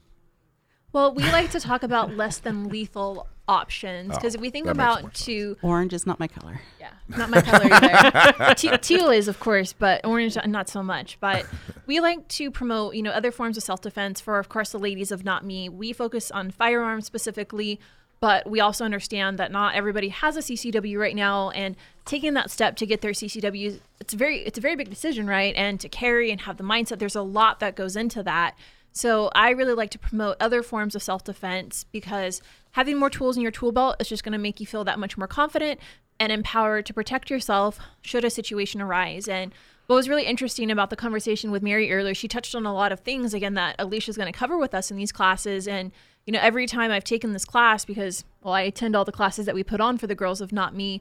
I always take away something new from all these classes. And I find myself being more aware in my surroundings and my situations. Even it's just the little things like walking to and from the grocery store. Like I'm not never on my cell phone. Like I'm always scanning the parking lot and making sure that, you know, I'm aware of anybody that's out there. And if they start walking at me, you know, then I I beelining the other way or tell them to back off. But Back off. back off. Um, but yeah, it's, awesome. these are great classes. And then next week we're doing an image-based decision making. So this is kind of part two to the pepper spray class. And Alisha, I know you're a trainer for that class as well. Do you want to explain a little bit about what that class consists of? Sure. It's uh, basically images are going to be presented. They're they're predetermined images that the instructor will decide to lay out. And what's kind of interesting is that as instructors, we're taught to kind of uh, type our people, so to get to know our students, and we'll, we know what we know how to affect them. So we're going to pick scenarios that are appropriate. Um, and we put the people in the scenario, and when appropriate, we'll give background. We may give background information, situation that you may be in. It may be that you have your arms loaded down with groceries. It might be that it's it's it's a dark night. There's no street lights. Whatever the situation may be, we're going to present you with a visual card that shows what you see, and then you have to make a very good first decision. And we give you generally five seconds to make that first good decision. And we'll talk to you about your options ahead of time, what your options may be, and what the mindset can be. Um, and then, and what's what's really great about it is is we it, gets a little bit of adrenaline going, and there are times to where everybody just wants to, you know, especially in the two A community, we always. uh, Well, a gun. I'm going to pull a gun because I got to find my. Got to pull a gun. That's not always the right answer. No. Sometimes that right answer is not getting involved. Walk away. Sometimes making being a good witness, making a call. It just depends. And so it's it's really kind of putting you in the middle of not knowing what you're what's going to be thrown your way, and just kind of giving you that opportunity to make some good choices. I actually got a lot of feedback um, from our discussion last week where we talked about. Uh, uh, I think it was last week. Was Mhm. it two weeks ago? Where we talked Last about. week. You know, is there a difference between uh, the criteria for brandishing and the criteria for, uh, you know, for for for basically using your firearm? I guess is probably the. I, forget how I asked the question. I asked it a really great way last week, but we talked about That was it- last week, though, Mike. yeah, it led to a uh, very interesting discussion on uh, you know w- w- what it means. You know, how, how do you what, what's the criteria for for uh, you know pulling from concealment, which I thought was was really great. I thought it was a really good discussion. We got a lot of positive feedback on it. So. Well, and as you guys know, in California, if you have to brandish your firearm, or even if you have to use your firearm, your consequences are detrimental here. Like, regardless, you're going to court for civil and for criminal, right? And so we try to help teach other options so you don't like firearms is the last resort for us, right? And we want to make sure that we're not putting these individuals and especially ourselves into these situations where we have to use our firearms to defend ourselves because Alisha's point firearms isn't always the answer. Like there might be a way to just de-escalate it verbally kind of like what mary talked about like learning these different verbal cues and how you can de-escalate situations. You know pepper spray is a less than lethal way to eliminate situations and the consequences aren't nearly as bad as your firearm. So firearms should be a last resort and you should take other precautions in case you can right And if you if you attended our monthly meetings, i think it was last month when we had The uh, attorney. yeah, the attorney come That was two months about ago. it was two months ago, Mhm. where he talked about how someone brandished. He was being physically attacked. Uh, he brandished. It stopped the attack. He, so he reholstered. But then this other guy called the cops and made a big deal. Mhm. And uh, he was actually prosecuted. He won. The jury made the right decision, but he was still prosecuted. He went through eight months of court and uh, thousands of dollars in legal fees. and that was just because he brandished That was that was even he did. pulling the trigger Uh, all the only charges were, were related to brandishing, and uh, we I met with uh, the district attorney. Gary was there, and uh, we talked about how uh, we talked about that whole case, and I. I we it was a very good conversation, and Summer is extremely thoughtful. She's a very good uh, district attorney, and I think that we're our point was look, there are eleven thousand people out there and counting With you know? CCWs. That's, yeah, with CCWs. Um, and what this guy did was fair, fairly textbook. So they need to figure it out because Right. it clearly wasn't illegal. So they need to figure it out in the DA's office. And they were very open to that. I mean, I, I, I say that. It, wa it was a very pleasant and good conversation. Um, but uh, anyway, so I think we're, we're, we're going to see some progress on that. Um, and the reason I bring that up is what, you know, you know, if you brandish, you you were saying, hey, you're probably going to, you know, civil and, and criminal court. You're right, but I'm hoping one day it won't be like that. I if you're defending yourself, you know, it's really the, the DA has a lot of discretion. So anyway, maybe not in our lifetime though well, in my lifetime, which is no, yeah might be Well- a little might be a little shorter than I. I don't know. And then the final event for this month, of course, is a great special cocktail hour with Sheriff Martinez, where she's going to talk about what she's doing in San Diego to combat sexual assault. And things to expect if something happens and other resources for our individual. So really looking forward to that. She's a big supporter, of course, of San Diego County gun owners and not me SD. So looking forward to chatting with her in a couple weeks. Okay, so next segment, let's talk about your do. Let's do your segment. Yep. But then Alisha, let's do your Curtin call in the segment after that. Okay. Does that sound good? Sounds good. Awesome. All right, folks, this is Gun Owners Radio, FM 961, AM 1170. The answer. Folks, welcome back. This is Gun Owners Radio, FM 961, AM 1170. The answer. Is there a better tool that empowers a woman to defend against an attacker that's 100 pounds heavier? No. Well, then that's why it's so important for women to learn how to defend themselves with the most effective self defense tool ever invented. For women led by women, the Not Me program is designed to help with training, purchasing a gun, mm. and getting a concealed carry permit. And guess what? It's totally free. You need to sign up. Just go to notmesd.org. The program is also available in Orange County and Inland Empire. Get help today, notmesd.org. Awesome. All right, thanks for the intro, Dave. So today we're here to talk about how to have that tough conversation with your children about what sexual assault and rape actually is. I know this is something that some parents might not think about, and I personally am not a parent. I don't have kids myself, but I do have nieces and nephews, and I just think this is a very tough conversation that a lot of parents know they should have, but typically might not have that with their children. But I think that with the way things are today, with think about this. Whenever we grew up, we were told not to get in cars with strangers, right? Like it was stranger danger. Yeah. But nowadays, we get into Ubers based off of the fact that they were close to us and they have a five star Uber rating, right? So things have definitely changed over time with the way we interact with strangers and people that we've never met before.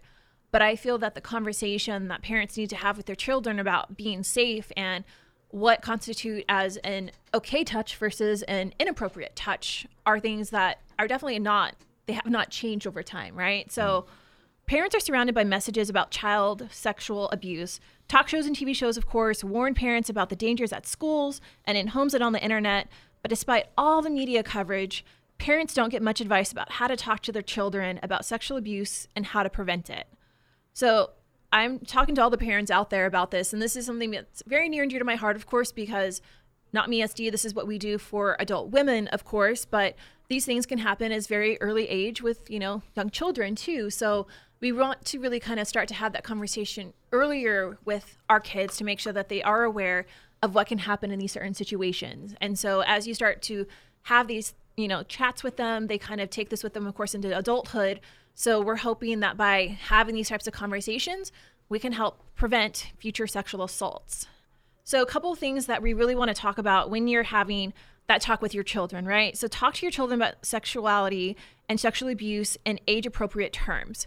So, depending on how old your child is, use terms that they're, you know, familiar with. Like you wouldn't want to have that same conversation that you would with a 5-year-old with your 12-year-old and your 16-year-old. Mm. So, it definitely is a different talk track to have with different age groups. And you want to talk openly and direct about sexual teachings and teach children that it's okay to talk to you when they have questions, right?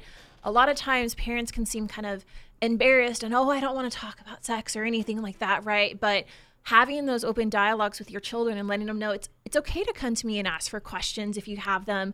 That's something to have that kind of open door policy that's going to get them to be more comfortable around you to ask those types of questions. Um, of course, teaching children the names of different body parts so they have that language to ask questions and express concerns about specific body parts. Teaching children about some parts of their body that are private and no one else should be touching. I hate to say it, right? Um, let children know that other people should not be touching or looking at their private parts unless they need to be touched in a provided care. So, like at a doctor's office or a nurse's clinic, right? And if someone does need to touch them there, a parent or trusted, you know, um, a trusted caregiver should be there with them. Tell children that if someone tries to touch them in those private areas or wants to look at them, or someone tries to show that child their own parts, then they should tell a trusted adult as soon as possible because that's not appropriate. And all children should be told that it's okay to say no to touches that make them feel uncomfortable. And if someone touches them in ways that make them feel uncomfortable, they should definitely tell someone as soon as possible.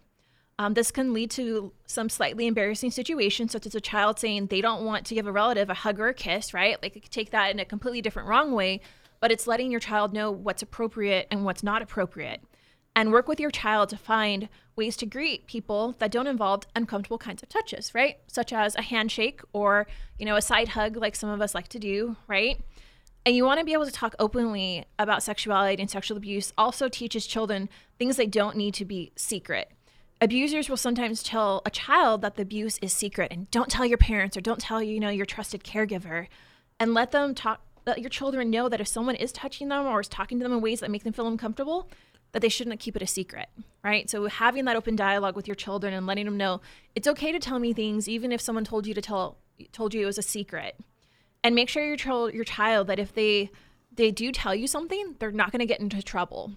I know a lot of times children don't want to tell their parent that they did something or something happened because they're afraid they're going to get in trouble with their parents and they don't want their parent to get them in, in trouble for that. And another thing to keep in mind too when having these, you know, tough talks with your children is don't talk about it all in one big talk, right? Like you want to be able to have these conversations very openly and consistently if possible so that way they know that it's okay to have these, you know, kind of conversations with you and ask you these types of questions. And one of the things that I can't stress more about having these kind of conversations with your children is be available. Make sure that you have the time to spend with your child, to have that open dialogue, and let your child know that they can come to you with any kind of questions that they might have or concerns and be sure to follow up with your children like after these conversations you know kind of check in and make sure that they heard everything that you were talking about and that they understand these things that you know you were discussed and so i think that if we can help have you know parents have these conversations a lot earlier in life this is going to help them as they go into adulthood because these types of situations are real and sexual assault happens to a lot of women, right? Like the statistics show that one in three women will be a victim of sexual assault at some point in her lifetime. So if we can start grooming these young women to understand what sexual assault looks like and what to kind of be aware of, then I'm hoping that we can just save a couple more women from having to go through that situation. Well, I think it's more important today than it's ever been. 100%. Because you got schools now teaching what they want these kids to learn. It's their narrative. Right, and that's their exactly. It's their narrative. And, I, and you have to combat that. And it, it's hard enough for a, a, grown woman to come forward and to and to let the truth be known. Imagine as a youth, yeah. you know how much more challenging that's going to be. They're going to be, you know, they're still trying to learning to navigate the world and you know kind of see authority and and who do we trust, who do we not, and who do we respect, and who do we, you know, and how do we cross those barriers sometimes when those we respect are the ones that are doing the damage and the harm. So that's a lot for a child to navigate. And if you think about too the mental kind of repercussions that happen, like think about Mary's story and how she is still kind of recovering from this. If a young girl or even a boy, you know, has something happen to them at a very, very young age, it makes a very deep impression on them because children are very impressionable. So if you think about a situation where, let's just say, a young girl unfortunately was sexually assaulted, she's going to feel that for basically the rest of her life. And it's going to take a lot of working through that both mentally to kind of get to the point where she can handle that. And so children are very impressionable. So by having those conversations, you know, helps them kind of understand that this is not okay and this is okay. And if this person touches me this way, that's all right. But if, you know, grandma gives me a hug and a kiss on the cheek, then that's okay, right? So it's really trying to help them understand the differences of what is appropriate touching and what is inappropriate touching. And if you think, do you have something to say, Mike? No. So if you think too about, sorry, I sound Barb's Mike. if you think about the shooting socials and when we do our safety briefs, I know Alisha, you do this and I do this too. We tell the women that we might be touching your shoulders and we're never going to touch you inappropriately, right? It's because we're setting the stage for, hey, like we're going to be moving you around a little bit, but it's always going to be, you know, just on your shoulders, your arms, etc. Right? So we kind of preface it that to help them understand that, all right, they're, they're not going to be inappropriate touching you, right? Whenever, we're especially at the gun range. And so I just think that this information and being able to have these conversations is just it's going to help kind of imprint on these little these kids, right, for the rest of their lives. And so having those conversations, again, I've never had them before because I don't have kids, but I can understand that it might be tough to say, "Hey, this is what sexual assault is. This is what, you know, rape is." And the definition of rape is a type of sexual assault involving sexual intercourse or other forms of sexual penetration against a person without their consent.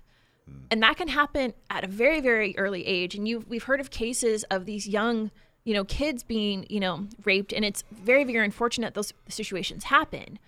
But then you carry that into adulthood, and again, the mental repercussions that can come from this kind of stuff. I mean, it's the ripple effect, and the ripple effect of an event like that happening is not a good one. And so, if we can help prevent that and give them the tools to understand what's you know what can happen, what cannot happen, I think it's just going to make that that impact on these kids. The numbers are staggeringly high. It's ridiculous. I don't. I can't. And those are the ones we know. yeah, well, yeah, Yep. it's very Mhm. underreported. Is my 63% go unreported. I don't know. Well, how do you know that? Like, how can you tell? It's a statistic. Yeah. I looked it up, Mike. Come on. It was So- on Facebook. But how Right, can you, it was how- on Facebook. How can you quantify how many have been? uh, I mean, once you figure that out, aren't they reported anyway?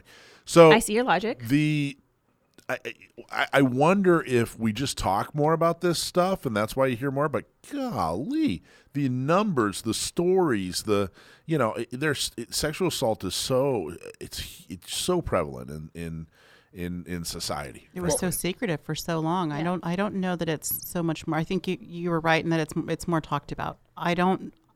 I think it's just because we have a lot of scandals but- that come out mhm. now, right? Like think Right. about the Jeff Epstein scandal, and now with uh, Nathan Fletcher, he has someone that's filing a sexual assault against him too, right? Two people. Two people. Well, I do- let, us talk about the Epstein thing for a moment.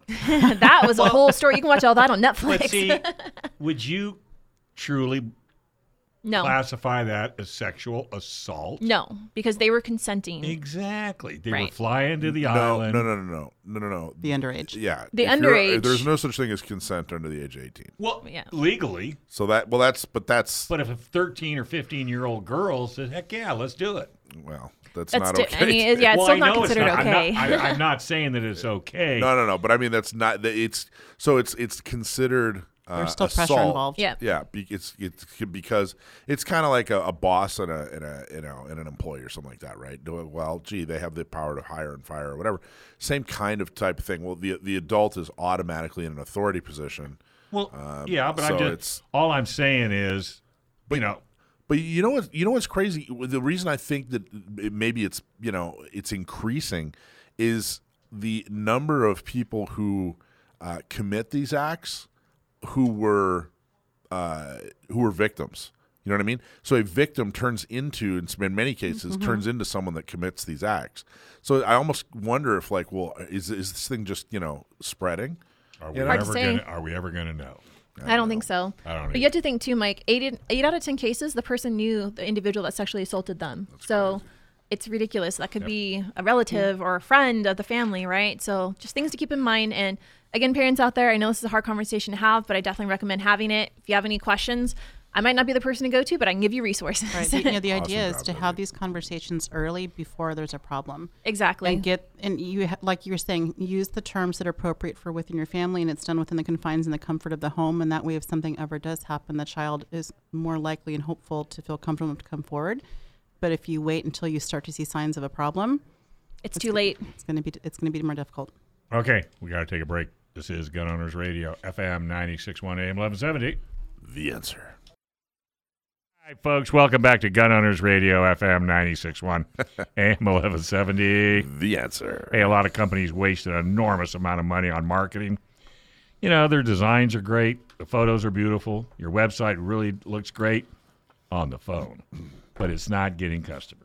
Why? Because you don't have the words that make people buy. But now you can fix that with Sage Tree. Sage Tree can help you find the words that make it easy for your customers to understand what to do and how to buy from you. Stop wasting money today and schedule a call. Getting started is easy. Visit sagetree.com. Click on the schedule an appointment button. That's sagetree.com and click on that schedule a call button, and you will be happy forever. Yeah.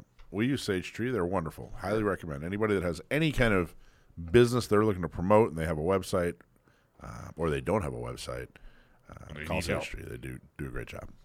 So, Alisha, we're going to do a Curtin call. Sure. What do you got? So, uh, let me flip on over. So we have just a story comes out of Houston. So as we know, I want to always preface, and you know, and, and a big part of, you know, just a mindset and a thought that I have is that anything that you hear in the news, a lot of these stories do uh, make national news. Um, don't just assume that the the law of the land and the, the way that it went down in that state is going to be how it would be here. So be mindful of your state laws. This was Houston, so the laws in Texas are different than they are here. Wait, they are? What? Imagine that. right.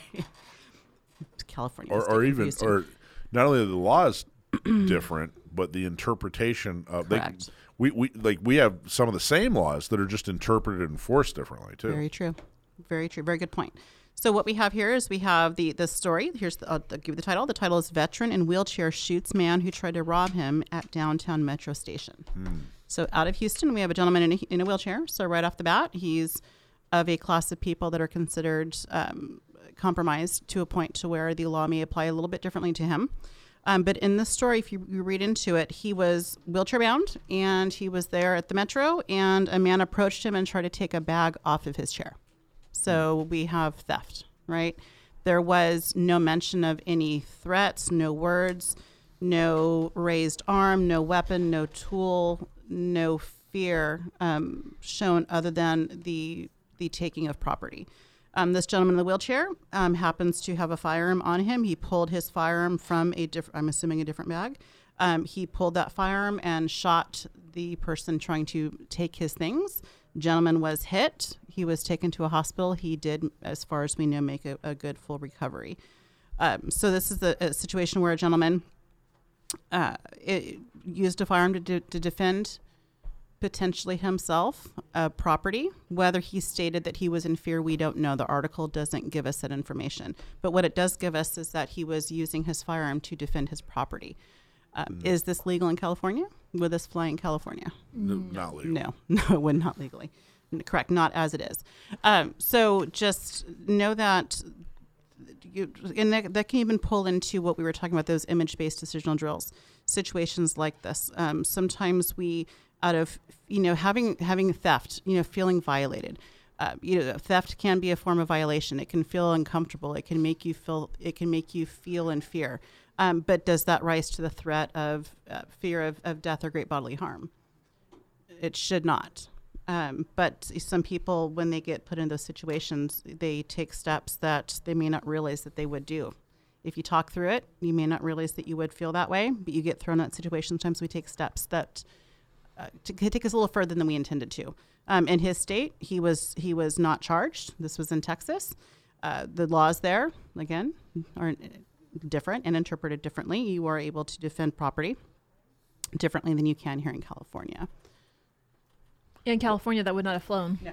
Well, and sometimes, uh, you know, d- of course, don't don't don't get confused, uh, listeners. If you're sometimes your life is in danger because someone is trying to steal your property. Absolutely. Meaning that they're willing to, uh, you know, uh, commit murder on you to get to your property. Correct. You try to take that bag back, and they, you know, they pull a weapon or they they raise an arm. You know, I that, used- that changes it. I used to get into that discussion a lot with people back when, but way back when we used to have to write good cause statements. Wait, what were those things? Yeah, I know, right? I hated those. Um, people would say, like, well, gee, what's my good cause? Well, your good cause is that you carry valuable items or whatever. And they'd say, well, I can't protect valuable items, you know, with, with lethal force. No, no, they they might try to, you know, lethal you um, to get to these items. And that was always a, a discussion. I was actually, frankly, in hindsight, kind of amazed at how many people knew that you can't can't defend, uh, you know, you can't defend property with It's California. yeah. Yep. So, so okay. So, uh, what, now what you, you said that uh, he made a full recovery, He did. and I, I, want to be okay. So, he this guy, someone stole a bag from him. He was in a- Tried to. Tried to. tried to. What does that look like? That he tried to? He grabbed it and couldn't get it off the wheelchair or something, or The article doesn't. There's. It, it doesn't give a lot of clarity to it. It just simply says the the gentleman, gentleman's a loosely used term, attempted to remove the bag and to steal it. so he and and you mentioned this, but he very well could have been worried for his life. Could have been. The article doesn't speak to that, so that would be. we- You know, we can kind of talk to both ways of that. Yeah, that's interesting. Wow. Leaves a lot for interpretation. It does. Well, thank you, Texas. so, why don't we touch on uh, while we're talking about uh, carrying for uh, self defense? Uh, there was a little bit of movement in the Renna case. I think we talked a little bit about it last Mhm. week, but let's let's touch on it again. Some Which, by the movement. way, yeah, the judge did a really great job. Which, by the way, fun fact: the judge in that case is married to District Attorney Summer Stephan. How about that? You know- Wow. yeah, you know what that means? Nothing. Doesn't mean anything. but it's kind of interesting. Um, so Trivia. the judge. What happened was there was the uh, uh, oh, Boland case up in Orange County, um, and they said, yeah, you know what, these uh, microstamps and a couple other these features that you can't find on any, you know, all three of them you can't find on any gun, and therefore no guns can be added to the list. That's unconstitutional. So we're we're going to put a, an injunction, and then we're going to stay the injunction, and then we're going to let them appeal. But still, it, it it pretty we're pretty sure it's unconstitutional. That caused the Renna case, which is if you're a San Diego County gun owners, you're a plaintiff in the Renna case because we're, we're San Diego County gun owners is a plaintiff in that case. The Renna case, uh, the judge came out and said, "Yep." Uh, and and the Renna case, interestingly, one of the big differences between the Boland case and the Renna case, the Renna case is much broader. So if you look at the Rena case, you know, if, if they're in a vacuum, if if if the Boland case won, it would most likely get rid of microstamping. If the Renna case wins, it'll like get rid of the whole kit and caboodle, the entire roster. Um, so it's uh, it's interesting, but the judge moved and said, "Hey, at least this is unconstitutional. At least this portion is clearly unconstitutional." Um, again, stayed his his uh, injunction, so it's no no change in business yet. It's going to take a long time. Um, the other thing is, even if they do have an injunction, all these gun manufacturers have to still get added to the roster. Which will still take time. Take And a lot of time And money. And money. and money. So we're talking Yep. six, twelve months. If if like tomorrow, If they wanna do that. yeah. Well, if if the injunction happens, which you know, and they get through the appeal or whatever, we're talking. It, it would take six to twelve months just for the manufacturers to, you know, start you just for you to start seeing a Gen Five on a. But that's a whole new market for them, though. And think about how us Californians have been deprived of all of these guns that we want from all these manufacturers. I mean, it would be a gold Yeah. mine, I would think, in a sense, for all these manufacturers. Oh, I think a lot of. So first off, California buys more firearms than any other state. even though we're so But what anti-gun. makes- Any other state, But including what Texas. makes you think Me. the left is just going to lay down? Oh, they're gonna go down fighting. They're going to go down fighting, but they're going to go down. But Yeah. yeah, Not the left, but the it's gonna do anti-gunners. it. It's not going to take. You're not going to. It's not going to happen in a year. They're going to drag that because they got way more money than we got. No, no, no, no. Yeah, you're right. What, what I was saying was, if if it happened, like it, it would take six to twelve So you months say the just best- to the add best Best case case scenario. Oh, Yeah, even a, in a best case scenario, you know, it's not like Right. boom, you can just go buy whatever you want. They still have to go through. If the Renna case wins, there's a chance that that whole entire roster just goes away. Um, but uh, the most likely scenario is that it'll just be, you know, possible for for manufacturers to add firearms to the roster, but then it'll take them six to twelve months just to get those uh, firearms onto the roster. You know how many times I hear a day, oh yeah, the gun roster is going away. That means I can buy a Gen 5 tomorrow. and I have to explain to them that's not the case, guys. what would you buy if if the roster didn't exist? What would- Sig 365. Very popular choice. Yep, Alisha, my what, do carry you, gun. what do you got? Oh, I'm thinking a Hellcat. Ooh, that me, too. Me too. I think That's on my list. that Hellcat it came out and people were so excited about it. And it. you know what's funny is I am not a Springfield fan Yeah. at all, but I like the Hellcat. And if if memory It's serves, and if I under, if my Mm-hmm. understanding is correct, that Hellcat was built from from the ground up. It wasn't like a you know It's well very different, which is why I'm okay with it. Yeah, well that's what I'm saying. So it's not like they took an XD and No. just put a slaps a new coat of paint on it. Correct. Nope. They uh, it's it's uh, you know from the ground up. Which it, it, it- you know you know I don't you know I've never owned a 1911. What? I haven't either. I'm picking one up tomorrow. oh really? What'd you buy? It came from a friend who passed away. Oh, I'm so sorry to hear It's that. a sentimental. It's a Rock Island. Mm. Well, I always, I if I ever do the, the I was looking at the TRP Mhm. through Springfield. So if I ever do get a 1911, it'll most likely be. If I ever do get a 1911, most likely be a Springfield Armory. So I don't have anything against them. Not a big XD fan, but that Hellcat. Oh my gosh, their their marketing just got it's it seeped into my soul. like how this thing is that good? Yeah. But uh, I don't know. We'll see. I think that's probably what that probably is the first thing I'd buy. I don't know if I'd buy it. I don't know if I'd buy a, a Gen Five. We would all buy something off roster that we can't have Just now because we because just because we could. Just because we can. yeah. And then you're just going to see the market on all these you manufacturers skyrocket in California and be like, oh my gosh, look at all the money we could have made all along. Well, if, if you you know if you look if you look long term, let's say five years or midterm is probably more accurate. Um, you know, the assault weapons ban. You know, if you break it down, you got the if the assault weapon ban goes away, if the mag ban goes away, of course now we're all carrying. You Mhm. know, and then if the um, so they had a ban on CCWs that went away, and then the ban on uh, pistols. The if, if all those goes away, if the roster ban goes away, and of course CCW, blah blah, blah huge economics behind those those things going away. Huge wins for the Second Amendment too. Huge wins for the Second Amendment, but every every shop out there, all their customers will again become potential customers because now they all got to go out and buy n- new stuff. And now you're gonna have lines long in these gun shops just waiting to buy everything they couldn't have before. There you go. And they are still law-abiding people. There you And go. it's only 585. What's five eighty five? The Hellcat. The Hellcat. Oh yeah, yeah. But not in California. No. Of course not. It'll be, it'll be at a premium. 85. Yeah, you'll be paying a premium for all those off-roster guns whenever they can be available here because manufacturers will know they can do it. Not ridiculous. All right, let's take a quick break. This is Gun Owners Radio, FM 96.1, AM 1170. The answer. All right, folks, welcome back. You are listening to Gun Owners Radio, FM 96.1, AM 1170. The answer. A self defense event happens in seconds. And the time it takes to listen to this commercial, your life could change forever. And I pray you're never forced to shoot in self defense. But if you must, then you must be ready. And that's why USCCA exists.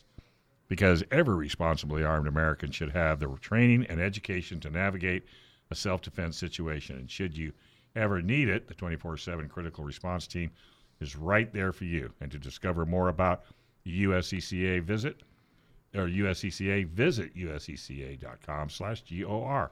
Act now because the life you save could be your own. uscca.com slash GOR. Forever.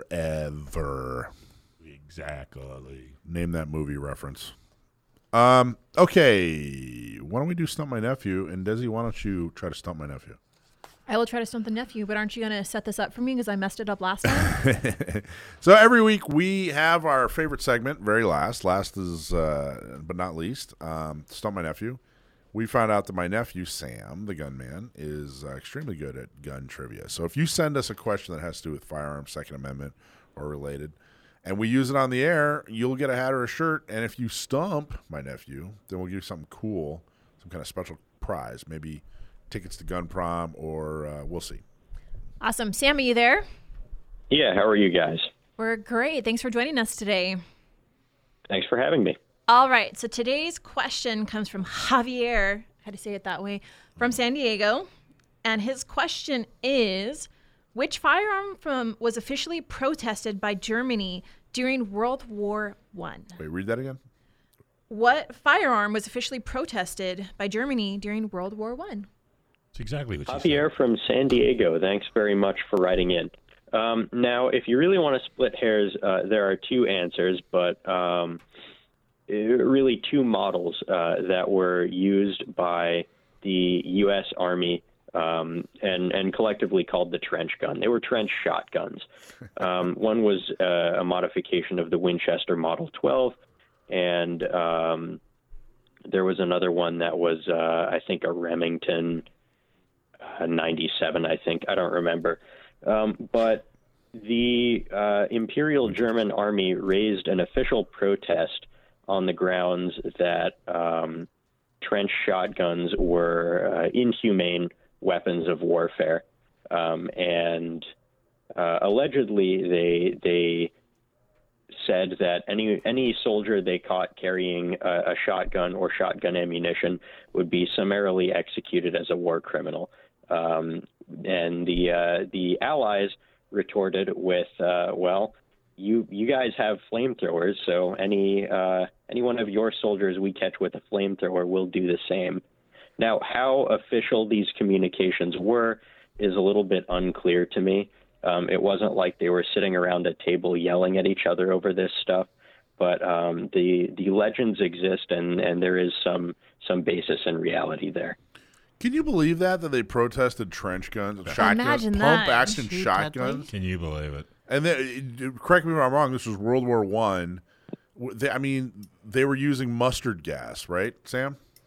Yeah, they were more than happy to use artillery shells, which delivered uh, chemical warfare agents. Um, and the specific reason the Germans were okay with doing that is because the Hague Conventions, uh, to which they had, uh, to which they were, were a signatory, specified that it was illegal in warfare to use artillery shells whose sole purpose was to dispense um, I don't remember the exact wording, but uh, a, a lacrimatory agent or some kind of chemical warfare agent.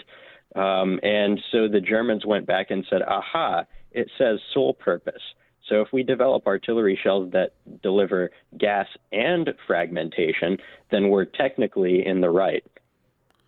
Unbelievable. You know, I don't know if you guys are fans of history, but Germany's a little suspect.